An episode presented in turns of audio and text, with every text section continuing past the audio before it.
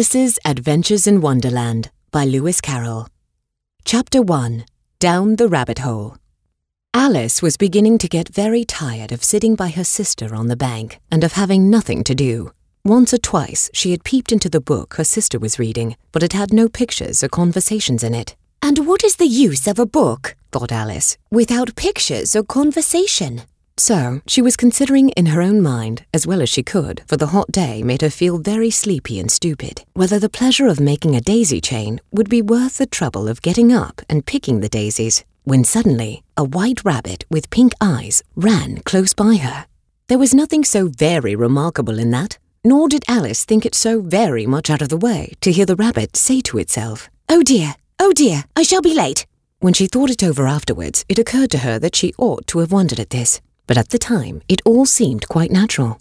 But when the rabbit actually took a watch out of its waistcoat pocket and looked at it and then hurried on, Alice started to her feet, for it flashed across her mind that she had never before seen a rabbit with either a waistcoat pocket or a watch to take out of it. And, burning with curiosity, she ran across the field after it, and fortunately was just in time to see it pop down a large rabbit hole under the hedge. In another moment, down went Alice after it, never once considering how in the world she was to get out again. The rabbit hole went straight on, like a tunnel for some way, and then dipped suddenly down, so suddenly that Alice had not a moment to think about stopping herself before she found herself falling down a very deep well. Either the well was very deep, or she fell very slowly, for she had plenty of time as she went down to look about her and to wonder what was going to happen next. First, she tried to look down and make out what she was coming to, but it was too dark to see anything. Then she looked at the sides of the well and noticed that they were filled with cupboards and bookshelves. Here and there, she saw maps and pictures hung upon pegs. She took a jar down from one of the shelves as she passed. It was labeled Orange Marmalade, but to her great disappointment, it was empty. She did not like to drop the jar for fear of killing somebody, so managed to put it in one of the cupboards as she fell past it. Well, thought Alice to herself, after such a fall as this, I shall think nothing of tumbling downstairs. How brave they'll all think me at home. Why, I wouldn't say anything about it, even if I fell off the top of the house, which was very likely true.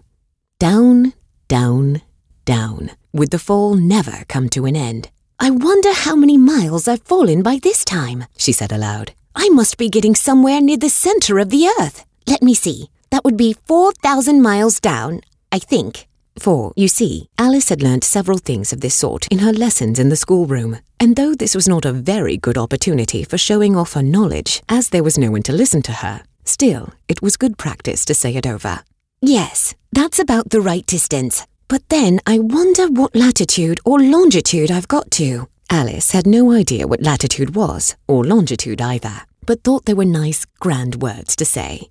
Presently she began again.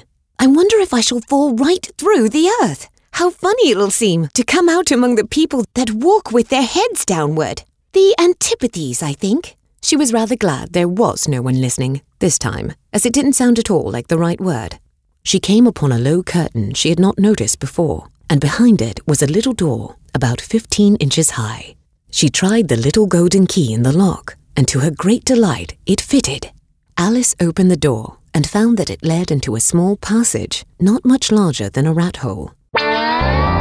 Mara Junot.